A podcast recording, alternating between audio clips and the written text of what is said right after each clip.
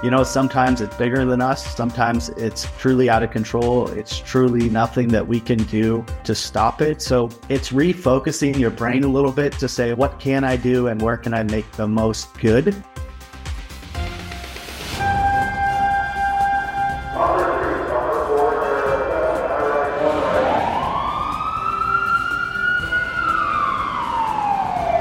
Los Angeles, this is Code 3, the Firefighters Podcast, hosted by award winning journalist Scott Orr. Now, here's Scott. That's right, and I will not let Parkinson stop me. Thank you for joining me today on another edition of Code 3. This is the show that gives you all the information on a firefighting topic you need in about 20 minutes. Now let's get started. It's getting hotter outside, and that traditionally signals the start of the wildland fire season in the U.S. Nowadays, of course, there's no real season when wildland fires burn. The season can be all year long in some parts of the country. We won't argue about the reasons why. Suffice it to say, wildland fires are growing bigger and more frequent than in the past and as residents of the Northeast U.S. can attest, they are starting to burn in less fire prone regions. With that in mind, and considering that this month is the 10th anniversary of the loss of the Granite Mountain hotshots in Arizona, we're talking wildland fires. This time it's a sort of primer on decision making for those fighting fires in the backcountry and some lessons learned from a guest who's familiar to those who've listened to Code 3 for a while. Chad Costa is Assistant Fire Chief for the City of Petaluma, California. He's had 24 years of experience working in both urban and wildland firefighting environments. That includes time at CAL FIRE and as an operations branch director for California Interagency Team 1.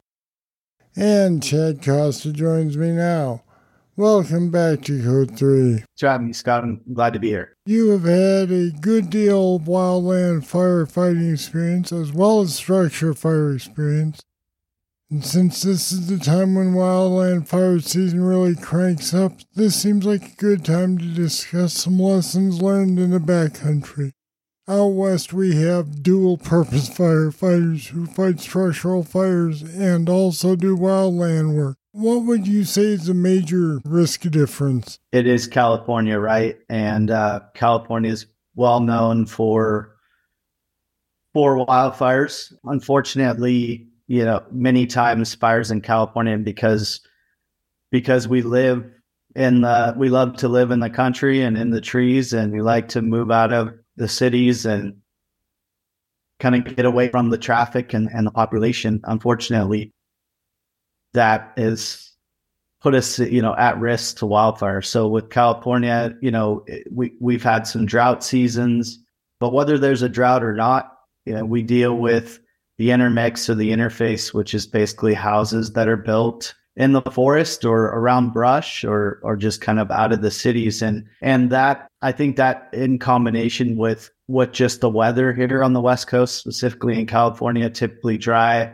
uh, long periods of summer. And then you you include the topography of the mountains some very big mountains you know the Sierras. And lastly probably the most uh, important factor with you know explosive wildfire growth is is wind. Uh, we deal with a lot of wind uh, in Northern California as well as Southern California with the Santa Anas.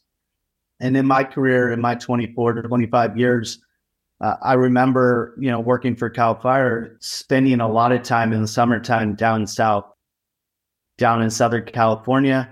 And what I've seen in the last 10 years is kind of a transition to where we've been spending more time in the north, unfortunately, a lot more forests. Uh, a lot. Uh, it's really difficult to get around the fire or stop the growth. Seen a lot of communities burn down. It's been a it's been a rough few years for us. So here in Northern California, and then specifically in the county that I work in, Sonoma County, in 2017, you know, 18, 2020, um, some significant uh, disastrous wildfires that that rank, you know, in the top 10 for size and destruction. So I don't know significant differences other than uh, fuel, wind, and topography, and combine that with drought. And This is, you know, this is where we're at. Now, you mentioned that in the last few years the circumstances have changed. Would you say that's a new normal? Yeah, that's a good question. I think that's a question that all of us ask ourselves. Do you go into each year thinking maybe this year it's going to be a little different, it's going to be a little less hazardous? Yeah, that's this is a good question. Something I thought a lot, of, lost a lot of sleep about over the last few years. And in 2017, when we had the destructive wildfire, the LNU complex, the Tubbs, Nuns. There's quite a few that on that October. Um, we we all thought you know this was just kind of a a one time thing, or we weren't really sure if it was going to be the new normal. And then 2018 it happened again. I think 2020 it happened again. Um, so so you know a lot of us were kind of convinced that this is the new normal. I, I hope it's not. Um, we did have a reprieve last season where it was, I would say, a, a fairly light uh, fire season there. But the big difference was is that last year, I can't remember any significant red flag events. Red flag meaning you know heat and wind and and low humidity all at the same time. We we didn't have those those critical fire weather events last year, so we didn't see the destruction in California. But but I think that what's personally for me, what's engraved in my brain of what we saw, you know, the last 10 years, um, I do go into the wildfire season less hopeful, if you will. Um, I do expect there to be, you know, destructive wildfires. We just kind of keep our fingers crossed and hope that the stars don't align to where we get into those critical fire weather periods where you know, essentially, no matter what you throw at it, you're you, you only can do so much good. Yeah, the season has grown to be all year from some points of view, depending on where you live. Yeah, I mean, we had a really strong winter this winter. Our lakes are full. Um, there's a lot of smiles on people's faces. You know, we faced many years of drought, but but that doesn't you know that doesn't allow us to really keep our guard guard down. It might slow fire season or delay fire season the upper elevations that still have snow but the lower elevations now have significant grass crop. And uh, it really just comes down to to I, I believe it just comes down to wind. You know are we going to have a a really windy summer or are we going to get that reprieve again where we only have a few or or very little red flag events. I mean, fires happen outside of red flag events, but well, when they do happen in those those critical fire weather, you know, events, sometimes they're mul- last multiple days. Um, yeah, that just skyrockets our risk. So, so it's just kind of, it's always just kind of a keep pay pay really close attention and be ahead of things and and the weather people mm-hmm. are are amazing at giving us you know kind of triggers and heads up that something's coming so we can try to prepare as much as possible. Yeah you know in arizona they've routinely said that if you have a wet winter that's great but it just means more fuel when everything dries out. Sure. So in, in structure firefighting you have a lot of acronyms in wildland firefighting, the acronyms aren't so big, but things like the 18 watchouts and the 10 firefighting orders. And so that makes me wonder is wildland firefighting more or less technically oriented than structure firefighting? Me personally, I, I mean, I have a, a strong passion for the wildfire environment. I spent some years with CAL FIRE that kind of sparked my interest in in in that environment. Um, I I don't want to get too too much into an argument about one being more technical than the other. I, I think both of them are super technical, depending on depending on the building, the fire environment. You know, people that are that are potentially trapped or are needing rescue, and there's a lot of things in the structure environment that can make a fire very technical and even sometimes, you know, you look at injuries and and deaths and line of duty deaths. sometimes they just happen in, in a straightforward single family residence. You know, just because uh, the fuel that's inside the buildings now and and you know flash over and and just the the rapid ex- growth of fires that we're seeing in buildings with the the fuels that we're putting in them. But as far as structural firefighting goes, I, I think it's extremely technical. Um, and what I mean by that is if you think about a structure and how you attack a fire, and it depends on the type of structure, the size, where people are, the the building age, you know, what is burning, how how much is burning, all those things take we have to take into account when we do our risk assessment and we decide what kind of tactics and strategies we're gonna we're gonna use. In wildland firefighting, it's it's no different. It's it's just sometimes mass a massive scale. So we've uh, I've been a part of the leadership of of some fires, uh, you know, over a million acres. Um, I, when you talk about a wildfire and you kind of you, you, do that same size at that same risk assessment. You know what are our values at risk? Is it is it truly out in the forest where there's no houses and people would think oh well there's no houses there's no people can't be that technical. What do you, you know what is your risk? Well you got to keep in mind that you know our trees our forests our ecosystems um, our forest, you know, our forest lands that are being forested for the buildings that that that we live in. Um, all of that are are values, and some are significant value. Uh, archaeological sites. I mean, there's just there's so much out there in our in our in our world that we need to protect and that do have value. Um, so when you talk about wildland fire, what where it can get extremely technical is now you have a large, rapid growing wildfire that is threatening, you know, communities, homes, and, and people's lives. And that becomes where I think is where that kind of nexus is to the technicality of, of our decision making and that risk assessment really skyrockets when you start having these fast moving wildfires that are burning through or burning down or or threatening communities and people's lives. And in California specifically, I mean, I've gone to other states as well and dealt with similar issues, but it feels like here the wildfires are much more technical because there's just so many more houses and there's so much more threat or risk as well as, you know, value uh, that are in front of these things uh, and trying to figure out what you're going to try to save trying to you know many times it's just save as many lives and, and ourselves as as much as we can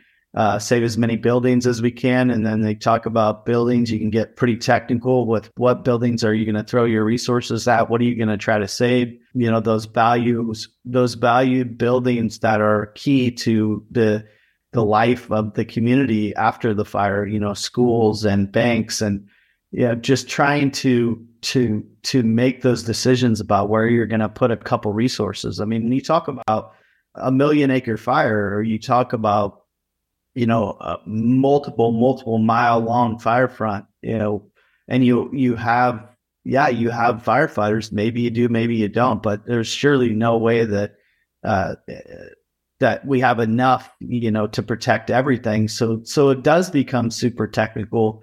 Uh, and it can be, in my mind, uh, more technical than than the vast majority of structure fires, just depending on the size and the complexity. All right.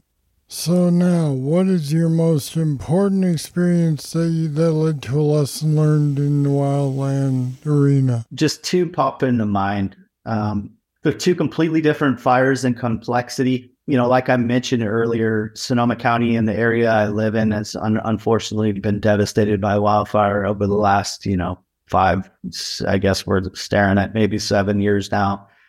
And I'll tell you that one of the biggest lessons for me and and just the changes is you're raised in the fire service to be aggressive you're raised in the fire service to to get after it you know and and to save whatever that is uh, lives or buildings or the environment. I mean that's that's the culture that we raised that we're raised in. That's a culture that we stand by uh, we're there to save.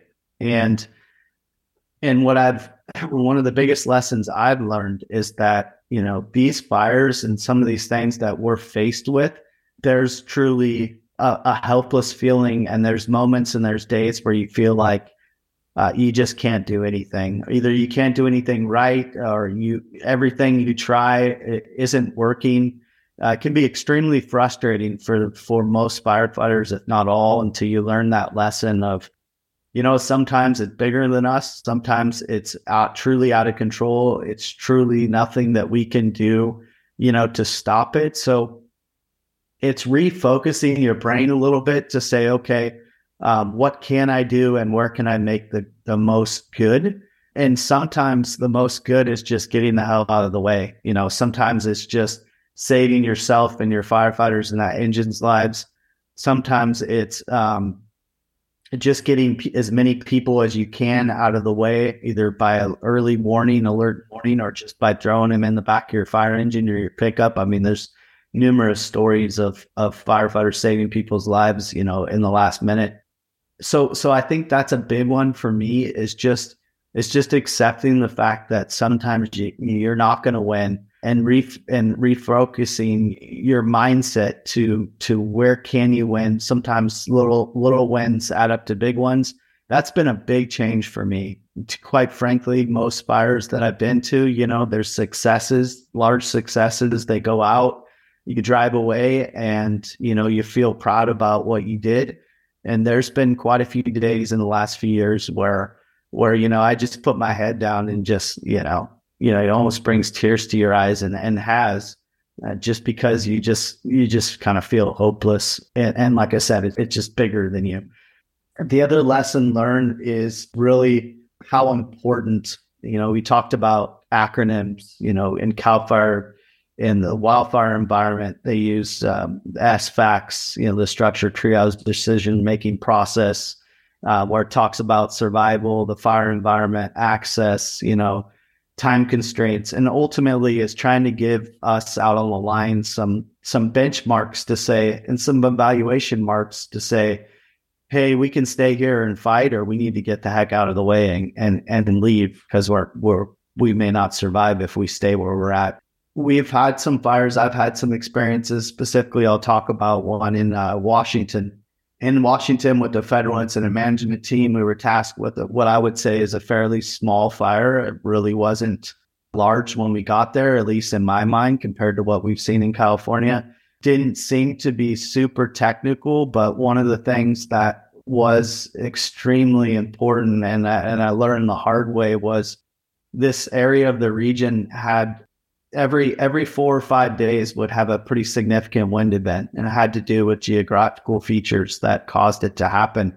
And not living in the area was kind of like oh yeah it can't be that bad. I, you know we we we we deal with wind.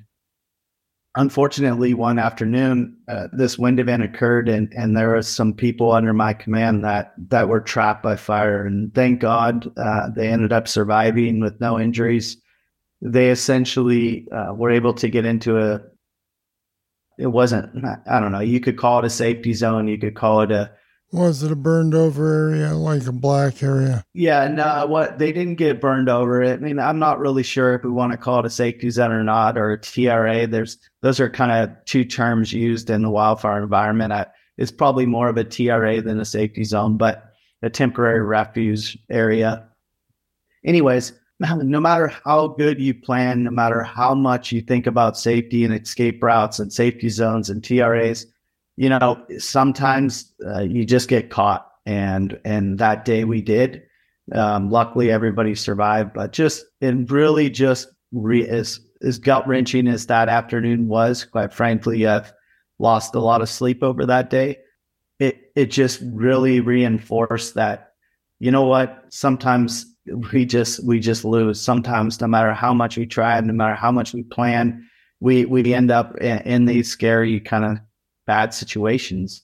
And so as a leader of, of in wildfire as a branch director as somebody that's out there you know responsible for for sometimes a lot of people i i take the safety side of this job or i take the the importance of of what we're taught about you know escape routes and and really evaluating risk much more seriously than I ever did. I'll still consider myself an aggressive firefighter, but it's it's way more cautious than I ever was. And for, really, that's just from learning the hard way. Unfortunately, learning that you know being too aggressive or too confident will will bite you in this wildfire environment. It sounds like it's something similar to being an aircraft pilot, where you have to play that mental game in your head. What if? What if I lose an engine here? Where am I going to land? What if the what if the wind direction changes? Is the flame going to come up over that ridge? Yeah, that's a good point.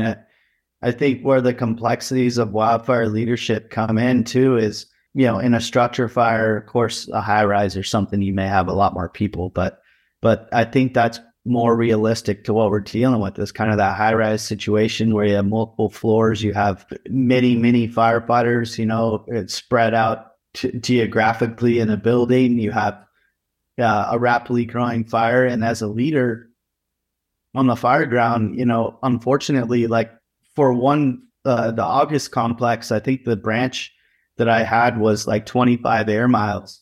And so it took me about it, it took me about two days to drive the whole branch, the area that I was responsible for. So how how can I really be everywhere at once? You can't. And you have to put a lot of trust in people. There's a lot of you have to give a clear direction and clear leaders intent of what what the task is at hand and you have to really rely on your mid management your lower management uh, supervisors to to listen and to be paying attention and and take that, you know, the, those that direction that they're given, which is very difficult for for most, you know, chief or most leaders on on in wildfire environment supervisors just not having that control and having to really rely on on people to make good decisions. And it really falls back on us to to give good leaders intent. Hey what is the objectives? What are we trying to say what are the values at risk out there so that they can make you know good decisions that hopefully save their lives and and others lives as well? It's it, it it's a challenge and it can it i've spent many hours sitting in a pickup or on, a mm-hmm. ridge somewhere just stressed to the stressed out as can be just just hoping that everything falls together and the pieces come together and you know sometimes they don't that sounds like a good place to leave it for today. Chad Costa, thanks for talking with me today on Code 3. Right on, Scott. Thanks for having me again. And there's more on what you need to know about wildland firefighting at our website, code3podcast.com slash backcountry. Now, if you're still here, that means you like the show enough to listen all the way through. Thanks. Please, if I could ask you a favor, go tell another firefighter about Code 3. Do it in person or online, it doesn't matter how. Just spread the word. That's the important part. Alright, that's it. That's all for this edition of Code 3. Thank you for listening. I'll be back next time with more, and I hope you'll join me. I'm Scott Orr, and until then, stay safe.